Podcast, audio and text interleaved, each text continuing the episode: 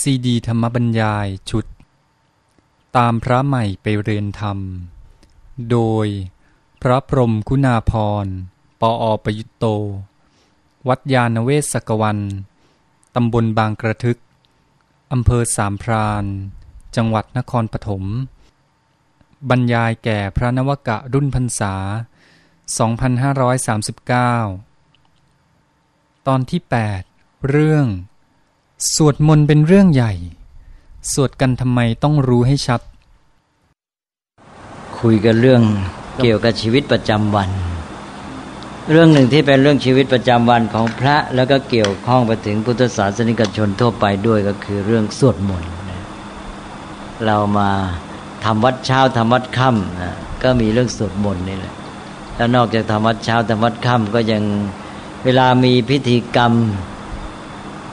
จะทำบุญในวัดก็ตาม นอกวัดก็ตาม ก็มีการสวดมนต์เป็นหลัก ถ้าเป็นงานมงคลก็เรียกว่าเจริญพระพุทธมนต์ถ้าเป็นวานงานอวมงคล งานอวมงคลก็คืองานเกี่ยวกับคนตายนะเกี่ยวกับงานศพ ไม่ว่าจะเป็นเรื่องล่วงแล้วหรือเป็นเรื่องปัจจุบัน ก็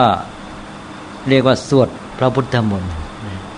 ใช้ต่างกันเจริญพระพุทธมนต์กับสวดพระพุทธมนต์แต่ถ้าเป็นเรื่องการสวดมนต์ทั่วๆไป ก็ใช้แค่ว่าสวดมนต์เฉยๆทีนี้การสวดมนต์นี้เดิมเป็นเรื่องของการสาธยายคำสอนของพระพุทธเจ้า เป็นการทรงจำด้วยปากเปล่า เพราะสมัยก่อนเดิมทีเดียวนั้น การที่จะรักษาคำสอนของพระพุทธเจ้านั้นไม่ได้เขียนเป็นลายลักษณ์อักษร ก็ใช้ท่องแล้วก็มาสาธยายพร้อมกัน ซึ่งเป็นวิธีรักษาคำสอนที่แม่นยำมาก เพราะว่ามาสวดพร้อมกันอย่างนี้นี่ผิดตัวเดียวไม่ได้ ถ้าผิดคำหนึ่งก็เข้ากับพวกไม่ได้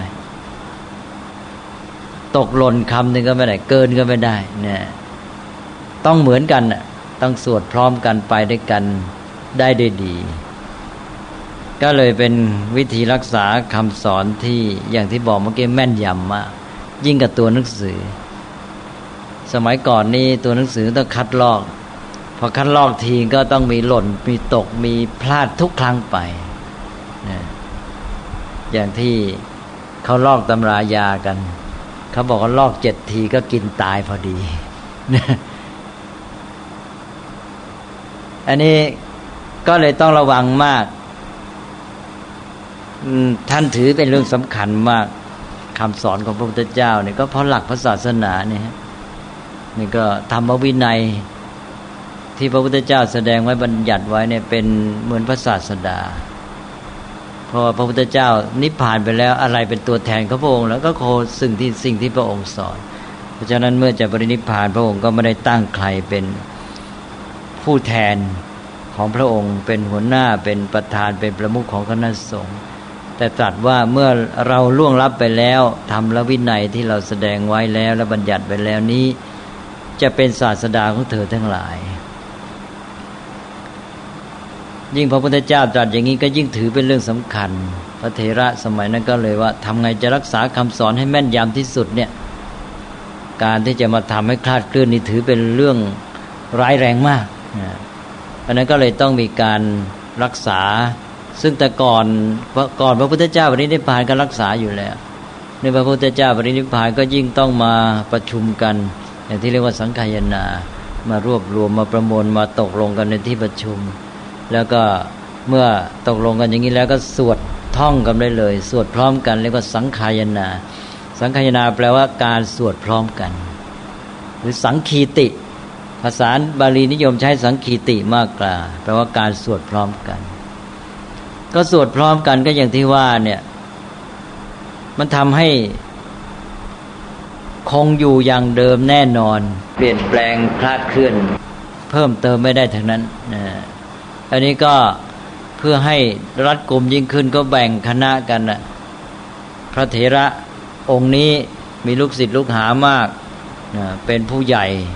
นะก็มอบหมายว่าท่านเป็นผู้ฉลาดชำนาญในด้านนี้ ศึกษาคำสอนของพระพุทธเจ้าในส่วนนี้ชำนาญมากอธิบายได้เก่ง ให้ท่านรับผิดชอบกับหมู่คณะของท่านเนี่ยทรงจำส่วนนี้ไว้ เช่นทีคณิกาย ส่วนองค์นี้เป็นหัวหน้ารับผิดชอบส่วนมัชฌิมนิกาย องค์นั้นรับผิดชอบส่วนอื่นต่อไป แล้วท่านก็สวดพร้อมกันอย่างเงี้ยนะมีการสวดอยู่เสมอ นี่ต่อมาพศใกล้ๆห้าร้อยปีเนี่ยที่ลังกาก็มีการจารึกพุทธพจน์ลงเป็นลายลักษณ์อักษร ต่อจากนั้นก็การสวดรักษาพุทธพจน์ก็ ก็ถือเป็นเรื่องที่ว่า เหมือนกับหมดความจำเป็นใช่ไหมไม่ใช่เป็นกิจจำเป็นอีกก็เลยการสวดมนต์สาธยายคำสอนก็ค่อยๆน้อยลงไป ก็เอามาเป็นเรื่องของลายลักษณ์อักษรต้องมากำชับกันว่าจะคัดลอกอย่างไร ไม่ผิดพลาดนะก็ถือกันว่าเนี่ยถ้าหากว่าได้ สร้างพระธรรมหนึ่งอักษรนี่มีค่าเท่ากับสร้างพระพุทธรูปหนึ่งองค์นะสโบราณถืออย่างนั้นเลย ให้ความสำคัญว่าถ้ามองในทางมุมกลับก็คือว่าถ้าทำลายให้เสียหายหนึ่งอักษรก็เท่ากับทำลายพระพุทธรูปหนึ่งองค์เหมือนกันนะแต่เขามองไปในแง่บวกว่าสร้างพระธรรมหนึ่งอักษรเท่ากับพระสร้างพระพุทธรูปหนึ่งองค์นะมีบุญมากได้บุญมากเดี๋ยวนี้น่าจะเอามา พิจารณาแง่นี้เพราะว่าไปสร้างพระพุทธรูปกันมากเกินไป แทนที่จะมาสร้างพระธรรมใช่ไหมซึ่งมีค่าอักษรหนึ่งก็เท่ากับสร้างพระพุทธรูปองค์หนึ่งแหละ คนเดี๋ยวนี้กลับไม่ค่อยเอาใจใส่ เพราะว่าธรรมได้มีค่าในแง่กันตัวธรรมะคำสอนที่เอามาใช้ปฏิบัติได้เป็นตัวพุทธพจน์ที่เป็นภาษาสดาของชาวพุทธ นี่เราก็รักษาสืบต่อกันมาทีนี้ ต่อมาก็เกิดมีประเพณีเรื่องการสวดมนต์การสวดมนต์ในสมัยหลังนี้ก็เมื่อความหมายในเชิงของการรักษาคำสอนของพระพุทธเจ้าลดน้อยลงไป ก็มาใช้ในความหมายอื่น คือใช้ในความหมาย เช่นว่าเป็นเครื่องสำรวมจิตหรือนำจิตโน้มจิตเข้ามาสู่ความสงบสมาธิ หรือเป็นเครื่องนำศรัทธาภาษาทะใช่ไหมแต่ก็ยังเป็นประเพณีว่าในแง่หนึ่งก็เป็นการสาธยายคำสอนพระพุทธเจ้าให้ประชาชนได้ฟังเอามาบางส่วนก็ยังดี เป็นสิริมงคล เวลามีงานพิธีอะไรก็เอ้ามาฟังคำสอนของพระพุทธเจ้ากันนะนะแต่นี้ส่วนหนึ่งนั่นก็จะมาในแง่ว่าเป็นเครื่องโน้มจิต ให้เกิดศรัทธาภาษาทะมีปิติ อิ่มใจน้อมไปสู่ความสงบเป็นสมาธิ บางทีก็ใช้เป็นส่วนนำสมาธิก่อนที่จะเจริญจิตภาวนานั่งสมาธิกันก็มาสวดมนต์กันก่อนนะจิตของเราที่วุ่นวายกับเรื่องต่าง ๆ มาถึงมานั่งสมาธิทันทีมันยังฟุง้ง ก็สวดมนต์กันซะ พร้อมเพรียงกันเนี่ย จิตก็โน้มเข้ามาสู่ความสงบใช่ไหมมาอยู่กับถ้อยคำที่เป็นพุทธพจน์คำบาลี ที่ท่านร้อยกรองว่าอย่างดีจิตก็จะ มาสัมผัสกับเรื่องของความงดงามของถ้อยคำหรือจังหวะทำนองที่ดี เนี่ยทำให้จิตใจสงบ ก็เป็นเบื้องต้นของการที่จะเจริญสมาธิอันนี้ก็มาทำเป็นกิจกรรมส่วนรวมก็เลยมีความหมายในเชิงของกิจกรรมของหมู่คณะของชุมชน เป็นโอกาสที่จะได้มาพบปะพร้อมเพียงกัน ก็เป็นวัดขึ้นมาวัดก็คือเป็นข้อปฏิบัติประจำ เช่นประจำวันนะก็เลยต่อมาก็การสวดมนต์นี้ก็เป็นกิจวัตรนะมาทำวัดเช้าทำวัดค่ำก็หมายความว่ามาทำข้อปฏิบัติหรือกิจกรรมประจำวันในส่วนภาคเช้าภาคค่ำโดยมีการสวดมนต์เนี้ยเรียกว่าทำวัดวัดแปลว่าข้อปฏิบัติประจำอันนี้ก็เป็นโอกาสให้ได้มาประชุมพร้อมกัน เพราะพระสงฆ์อยู่ในวัดเดียวกัน ก็ควรจะมีโอกาสได้มาพบปะพร้อมกัน บางชัดบางวัดนี่ก็ไม่ได้ฉันพร้อมกัน แต่ก็มาสวดมนต์พร้อมกัน มีสัญญาณตีละครังว่าเอานะ มาพร้อมกันสักทีในวันหนึ่งก็ได้พบกันสองหนนะประธานคือเจ้าวาดมีเรื่องอะไรจะบอกจะแจ้งข่าวคราวความเป็นไปของหมู่คณะก็จะได้ถือโอกาสแจ้งตอนนี้ แล้วมีอะไรเกิดขึ้นเป็นไปในวัดของเราควรจะแก้ไขปรับปรุงก็จะได้มาปรึกษาหารือ แล้วก็จะมีเรื่องอะไรเกี่ยวกับความประพฤติเนี่ยได้เกิดขึ้นในวัดเราที่มันไม่เหมาะสมหรือควรจะปรับปรุงให้ดีขึ้น ก็จะได้มาแนะนำใช่ไหมแล้วก็อาจจะได้มาฝึกปฏิบัติกรรมฐานอะไรกันด้วยก็ได้ หรืออาจจะมาอธิบายธรรมะอะไรกันอย่างที่เราทำกันนี้ก็ได้นะก็เป็นโอกาสเป็นเวลาที่จะมีกิจกรรมของหมู่คณะ แล้วก็สร้างความสามัคคีให้เกิดขึ้น กล้าความความคุ้นเคยความสนิทสนมนะของพระที่อยู่ร่วมกันก็มีขึ้นนะอันนี้ก็เป็นเรื่องของกิจกรรมของสังคมมีความหมายหลายอย่างแต่นี้นอกจากว่าในหมู่พระแล้วก็ญาติโยมก็อาจจะได้มาร่วมด้วย ใช่ไหมประชาชนก็ได้มีโอกาสได้รับผลอย่างเดียวกับที่พระได้รับอย่างนั้น ทั้งในแง่ของการ ได้มาพบปะมีกิจกรรมร่วมกันได้มาใกล้ชิดกับพระสงฆ์ได้มาฟังธรรมได้มาร่วมสวดมนต์ได้ทำจิตให้สงบเป็นฐานเป็นบาทเป็นเครื่องเตรียมจิตให้สู่สมาธิอะไร ก็ได้ประโยชน์ไปด้วยหมด ทีนี้มาพูดถึงลงบทสวดมนต์บทสวดมนต์โดยทั่วไปในปัจจุบันเนี่ยจะแยกได้สามประเภท ประเภทที่หนึ่งก็เป็นเรื่องแต่เดิมก็คือว่าเป็นคำสอนของพระพุทธเจ้า เช่นเอามาจากพระไตรปิฎก ถ้าเป็นประเภทคำสอนของพระพุทธเจ้าก็ต้องเอามาจากพระไตรปิฎกไปเลือกคัดเอามาเช่นบทสวดมงคลสูตรอเสวนาจะพาลานังอย่างเงี้ยนะ หลายบทเลย เอามาจากพระไตรปิฎกก็คำเป็นคำสอนดีๆ ท่านก็คัดเลือกมาชื่อก็ดีเหมาะ เอาไปใช้สวดในงานมงคลก็ ก็สอดคล้องกับสถานการณ์ด้วยแล้วก็เนื้อหาก็ดี มงคลที่พระพุทธเจ้าตรัสไว้ แต่เป็นมงคลเกิดจากการประพฤติปฏิบัติ การพัฒนาชีวิตนะหนึ่งก็เป็นประเภทคำสอนของพระพุทธเจ้าพุทธพจน์จากพระไตรปิฎกสองก็เป็นประเภทบทสวดสรรเสริญพระรัตนตรัยสรรเสริญคุณพระรัตนตรัยสรรเสริญคุณพระพุทธเจ้าพระธรรมพระสงฆ์นะเรียกว่า อิติปิโสอย่างนี้ใช่ไหมบทสวดธรรมวัดโดยตรงเนี่ยก็จะเป็นบทประเภทสรรเสริญพุทธคุณธรรมคุณสังฆคุณเนี่ยโยโสภควารังสัมมาสัมพุทโธอะไรบทบทสวดอย่างนี้ก็เยอะพอสมควรนะก็จะให้น้อมจิตเข้าไปสู่พุทธคุณเอาพุทธคุณมาเป็นอนุสติ แล้วก็เมื่อระลึกถึงพุทธคุณธรรมคุณสังฆคุณก็น้อมจิตไปสู่ความดีงาม หรือแม้แต่ใช้เป็นเครื่องระลึกในการกำหนดจิตให้เป็นสมาธิก็ใช้ได้ ทีนี้บทสวดประเภทที่สามก็จะเป็นบทประเภทอวยชัยให้พรนะตั้งจิตปรารถนาดี บทสวดประเภทนี้มักจะเป็นบทสวดประเภทที่เรียบเรียงขึ้นภายหลัง เช่นอย่างสวดบทที่เราสวดกันมากที่สุดเลยนะ ราะว่าตุสัพพมังคลังรักขันตุสัพพเทวตาเนี่ยสวดแทบทุกครั้งเลยเวลามีงานพิธี บทนี้เป็นบทที่เกิดภายหลังไม่มีในพระไตรปิฎกแล้วตอนหลังๆนี่บทที่มาหรือเหนือจากอวยชัยให้พรอีกตั้งจิตปรารถนาดีนะมันชักจะเลยไปทางคล้าย ๆ เกือบจะอ้อนวอนซะแล้วนะบทสวดประเภทนี้เกิดทีหลังเท่านั้น ก็แต่งกันขึ้นแต่งกันขึ้นมา ก็ไปอ่านว่าครบและสามประเภทนะหนึ่งประเภทคำสอนของพระพุทธเจ้า ส่วนมากมาจากพระไตรปิฎกสองประเภทสารเสริญคุณพระรัตนตรัย และก็สามพวกโอชัยให้พร ก็จะเป็นประเภทที่ส่วนมากเกิดขึ้นภายหลัง พระอาจารย์ภายหลัง เรียบเรียงรจนาขึ้น ถ้าเป็นพุทธพจน์โดยมากก็จะพูดถึงเรื่องการประพฤติปฏิบัติดีก่อน ซึ่งเป็นเรื่องคำสอน แล้วก็จะบอกว่าการประพฤติปฏิบัติงั้นก็จะเกิดผลดีอย่างนั้นงั้นเนี่ยซึ่งเป็นเรื่องของผลดีเกิดจากการประพฤติปฏิบัติตาม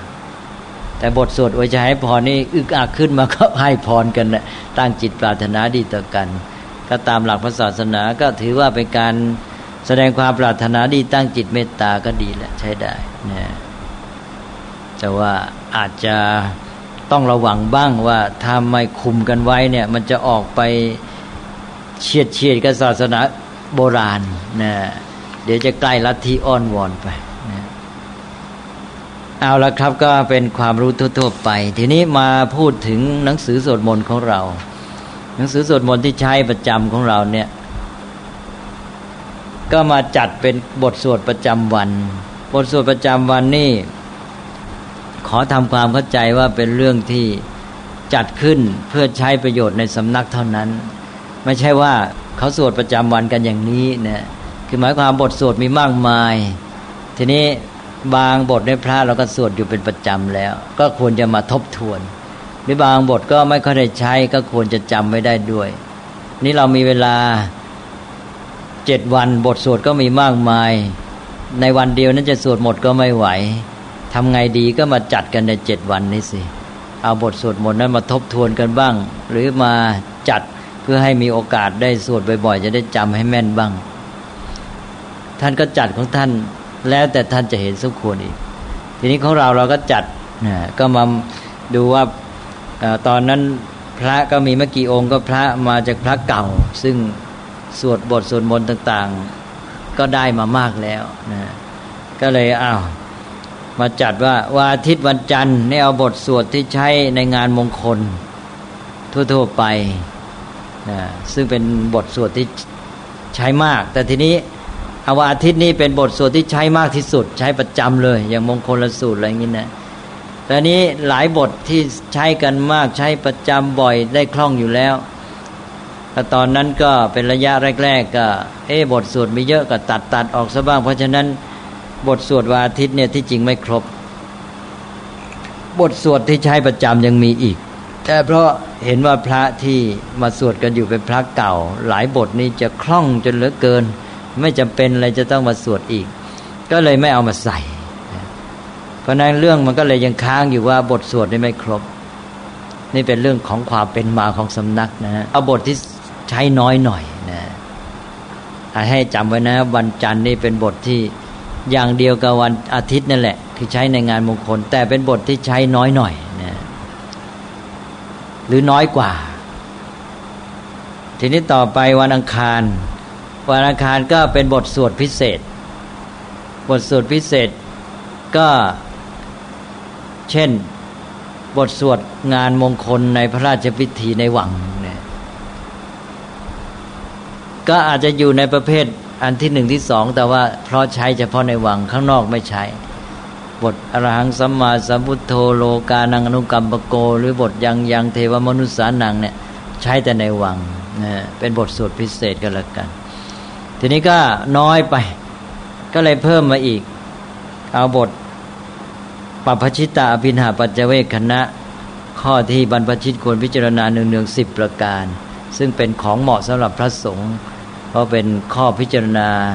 ชีวิตของตนเอง การประพฤติปฏิบัติไว้เตือนใจ บางวัดท่านสวดเป็นประจำเลยทุกวันเลย ทีนี้เราก็เอามา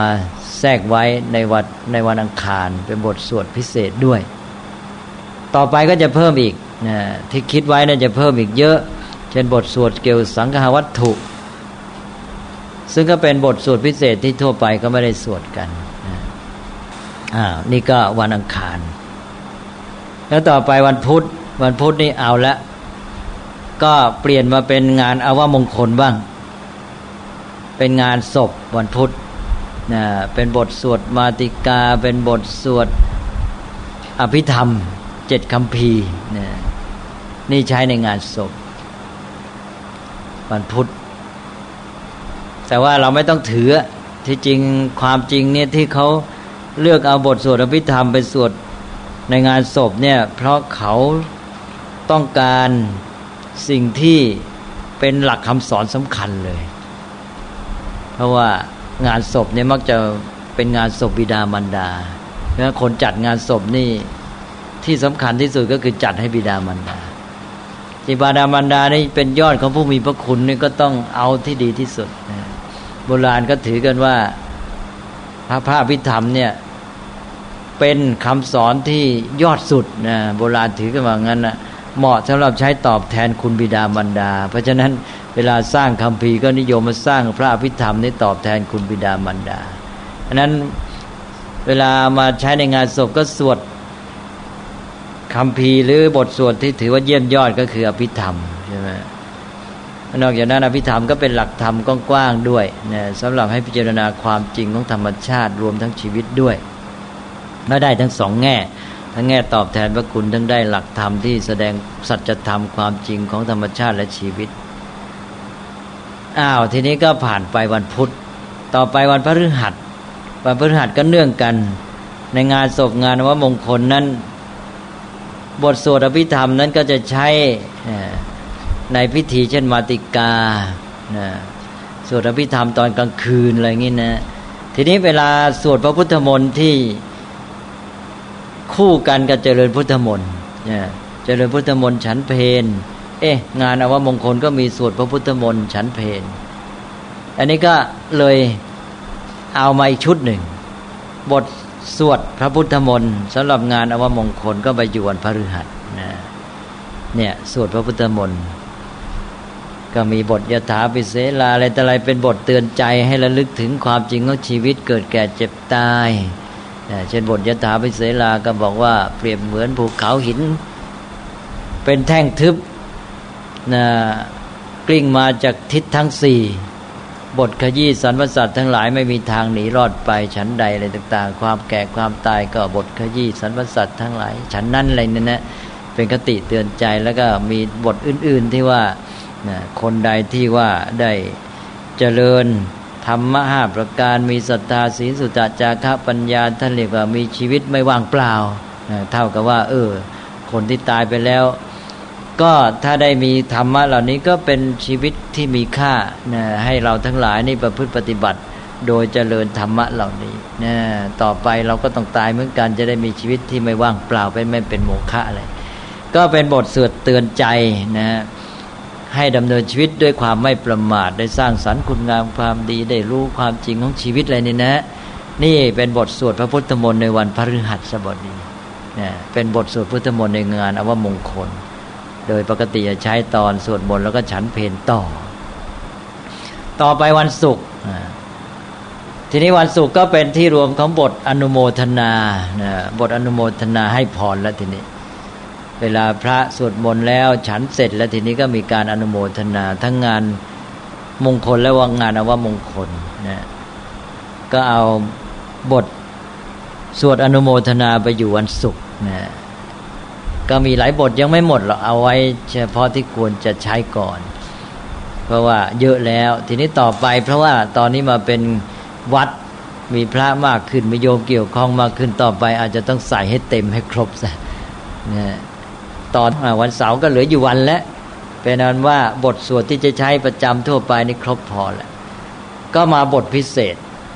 บทพิเศษบทใหญ่ก็เลยเอาไว้สวดธรรมจักรกับปวัตนสูตรวันเสาร์นะฮะ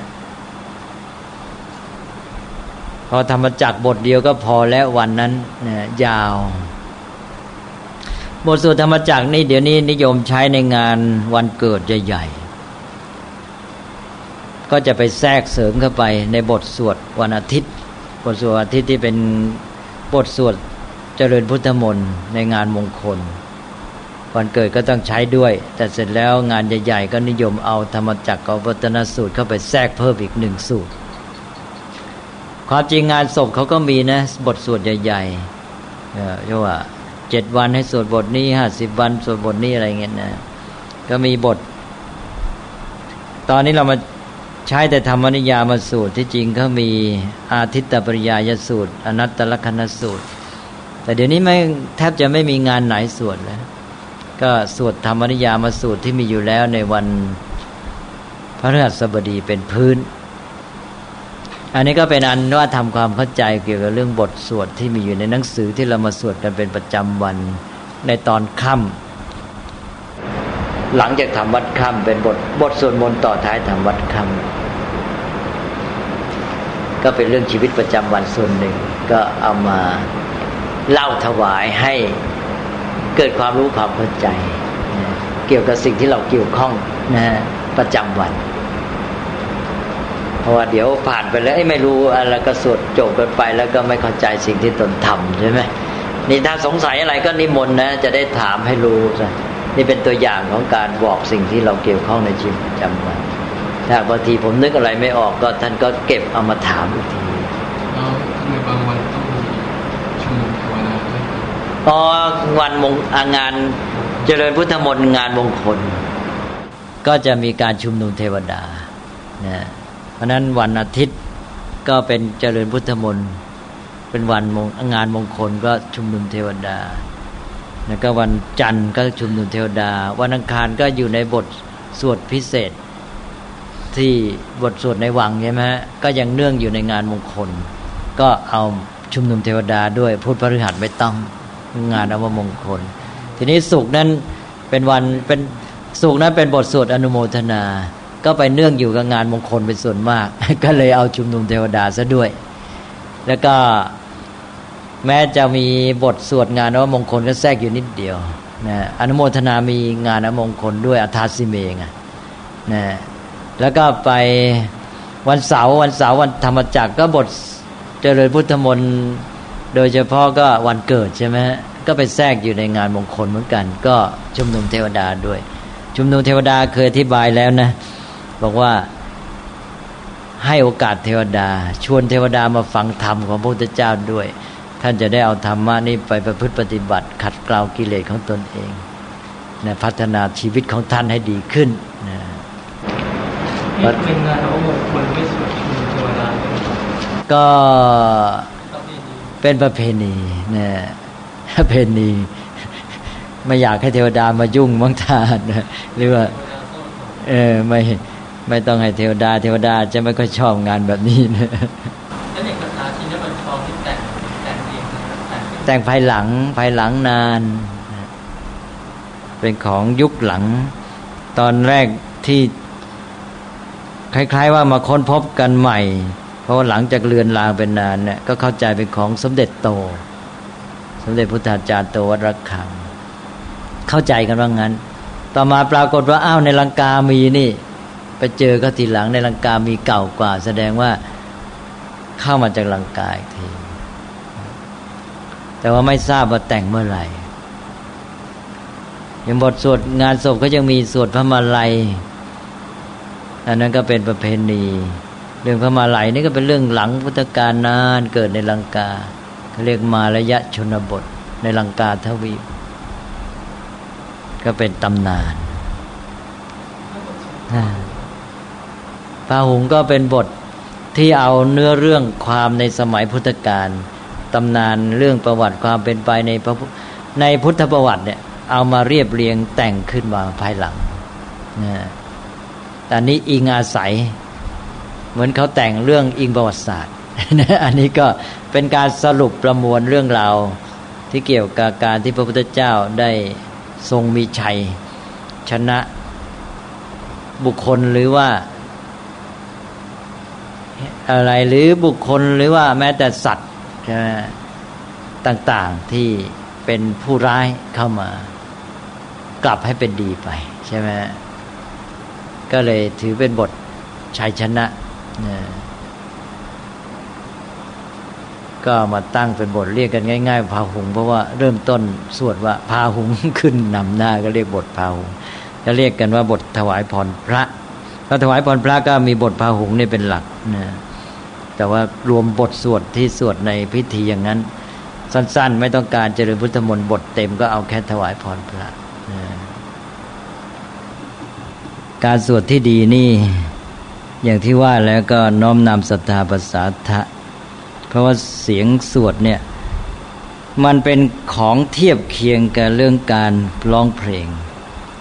ศัพท์ก็ใช้ศัพท์เดียวกัน คีตะแปลว่าเพลงนะ การสวดก็ใช้คีตะคีติเหมือนกัน อย่างสังคยนาสังคีติ สังคีติแปลว่าสวดพร้อมกัน ตัวสังนั้นแปลว่าพร้อมกันคีตะก็เพลงคีติก็การสวด นี่ก็ตัว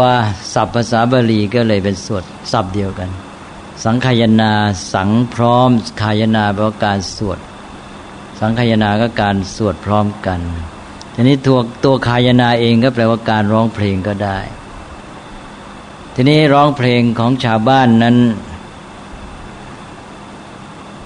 ในหลายกรณีจะเป็นการร้องเพื่อ ยั่วยวนล่อเราในเรื่องกามารมณ์ แต่ก็มุ่งความไพเราะ แต่ความไพเราะนั้นจะสื่อไปถึงเรื่องของ กามนะมาก แต่ว่าเพลงบางอย่างก็จะมีลักษณะที่โน้มมาสู่ความสงบ หรือทำให้จิตใจเนี่ยได้ระลึกถึงสิ่งที่ดีงามสูงส่งขึ้นไปก็มีนะทีนี้บทสวดของพระนี่ มันก็จะมาเป็นฝ่ายเนี้ยที่เป็นฝ่ายที่โน้มจิตไปสู่ความดีงามความสงบ มันก็มาเป็นคู่เทียบจะเรียกว่าดุลกันก็ได้ กับเพลงร้องในทางกาม นี่มันก็เป็นบทสวดที่มุ่งความสงบความดีงาม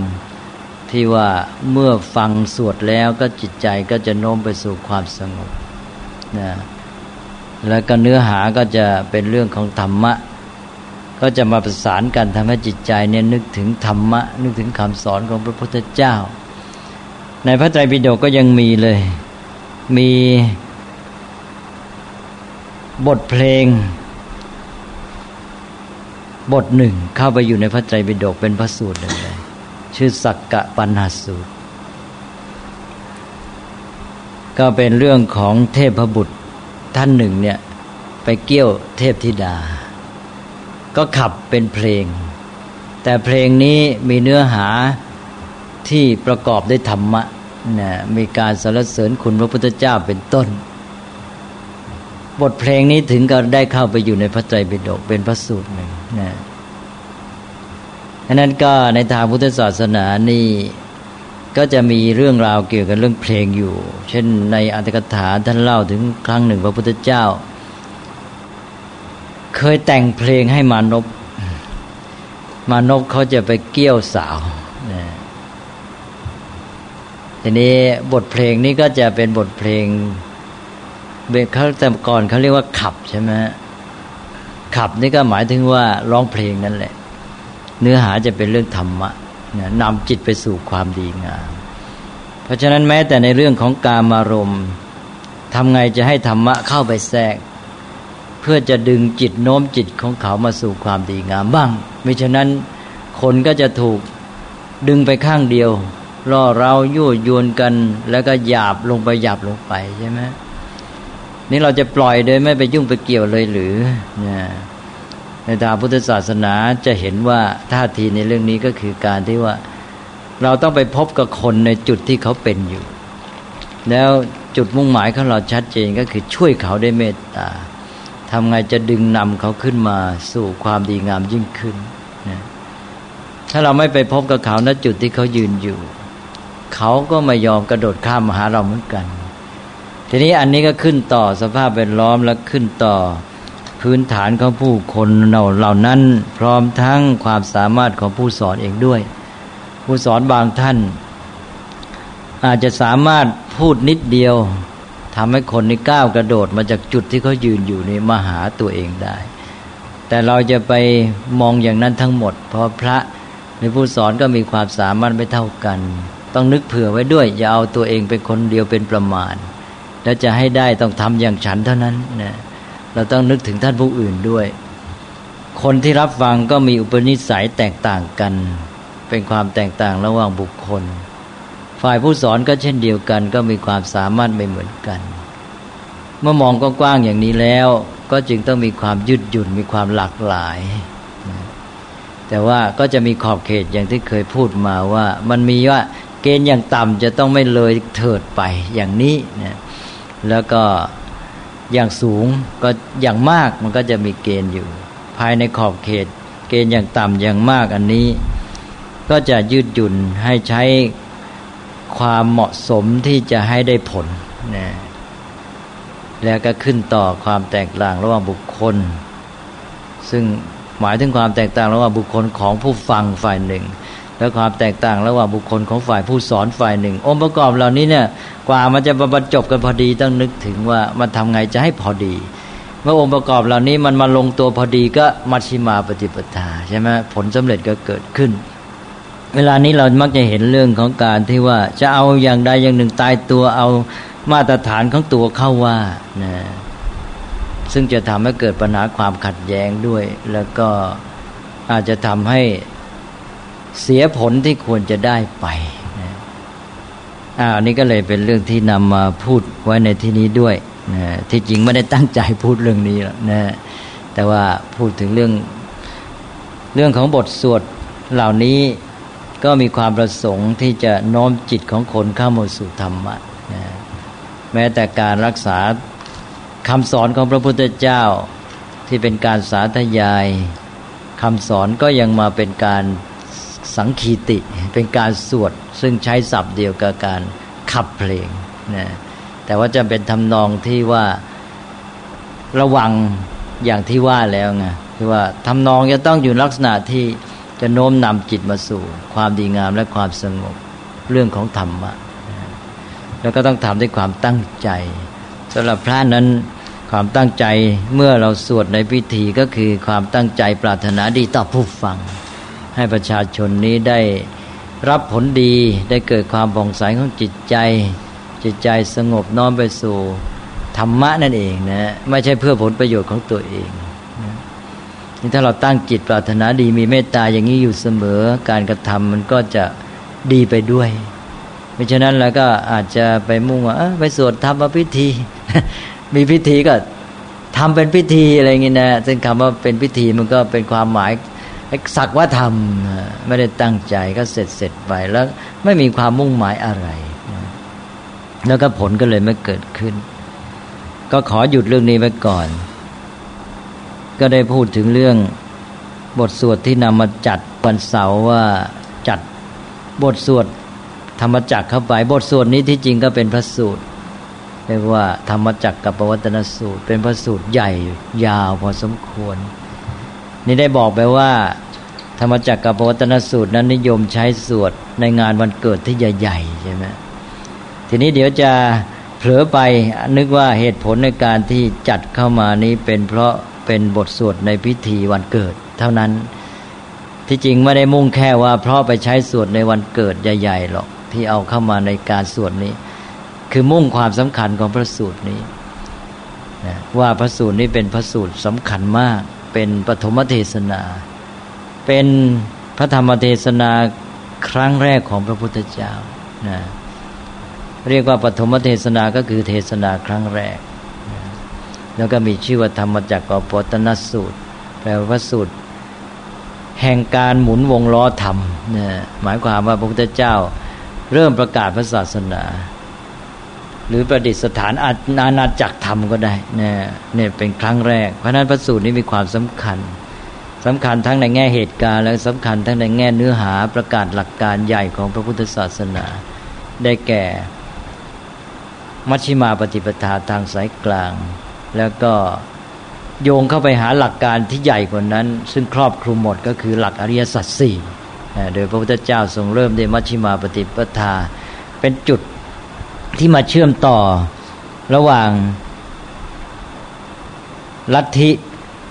แนวความคิดข้อปฏิบัติของยุคสมัย ว่าเขามีการปฏิบัติ การดำเนินชีวิตกันสองแบบที่ที่ทางพุทธศาสนาบอกว่าเป็นสุดโต่งเชื่อมโยงมาจากสภาพความเป็นจริงของยุคนั้น พวกหนึ่งก็เป็นพวกที่หมกมุ่นในการมาสุขเรียกว่าการมาสุขาริการโยกแล้วก็ที่สุดอีกหนึ่งอย่าง อีกฝ่ายหนึ่งก็คือว่ามุ่ง ไปในแง่ของจิตใจจนกระทั่งว่า ละทิ้งเรื่องวัตถุเรื่องทางกาย ทรมานร่างกายเพื่อปลดปล่อยจิตนะแล้วก็เรียกว่าเป็นที่สุดแห่งการทรมานตนเองให้ลำบาก เป็นอัตตกิลมัฐานุโยกนี่เป็นสภาพของความประพฤติปฏิบัติและลัทธิความเชื่อ ในยุคพุทธกาลก่อนที่พระพุทธเจ้าจะประกาศพระศาสนา ระพุทธเจ้าก็ประกาศพระศาสนาท่ามกลางภาวะเหล่านี้ คือข้อปฏิบัติและความเชื่อในความคิดที่สุดสองอย่างที่ว่าการมาสุขาริการุโยกกับอัตตกิลมัฐานุโยกพระองค์ก็ทรงประกาศทางสายกลางที่หลีกเลี่ยงละเลิกจากที่สุดสองอย่างนั้นนะเกิดมัชฌิมาปฏิปทาเป็นข้อปฏิบัติในพุทธศาสนา และมัชฌิมาปฏิปทานนี้ก็คือหลักปฏิบัติที่อยู่ใน หลักการใหญ่อีกทีที่ครอบคลุมก็คืออริยสัจสี่พระพุทธเจ้าก็โยงจากมัชฌิมาปฏิปทาไปก็ตรัสอริยสัจสี่อีกที แล้วก็ประกาศให้เห็นว่าที่พระองค์ได้ตรัสรู้นี้ก็คือตรัสรู้อริยสัจสี่นี้ ถ้าพระองค์ไม่ตรัสรู้อริยสัจสี่นี้ โดยครบถ้วนสมบูรณ์แล้วพระองค์ก็จะไม่สามารถปฏิญาณพระองค์ว่าตรัสรู้แล้วนะได้บรรลุสัมมาสัมโพธิญาณ อันเนี้ยเป็นพระสูตรที่ประกาศหลักการสำคัญของพุทธศาสนา ทั้งหลักการใหญ่และข้อปฏิบัติ พร้อมทั้งเป็นเครื่องยืนยันพระสัมมาสัมพุทธญาณบอกให้รู้ว่าพระพุทธเจ้าตรัสรู้อะไร ก็จึงนำมาจัดเข้าเป็นบทสวดสำคัญเนี่ยโดยที่มาประสานกันกับการใช้ประโยชน์ในปัจจุบันก็คือว่าเป็นบทสวดในวันเกิดใหญ่ ๆ อย่างที่ว่าไปแล้วนะก็ได้ความหมายทั้งสองข้อ แม้แต่ที่เอาไปจัดเป็นบทสวดในวันเกิด ใหญ่ๆก็คงจะมองความหมายแง่ดีด้วย ว่าเป็นพระสูตรที่สำคัญ ก็ถือว่าเอาพระสูตรนี้มาปฐมเทศนาก็เป็นมงคลอันยิ่งใหญ่ใช่ไหมนี่ก็เป็นเรื่องของเหตุผล เป็นเรื่องปลีกย่อยเกล็ดๆเอามาเล่าถวายไว้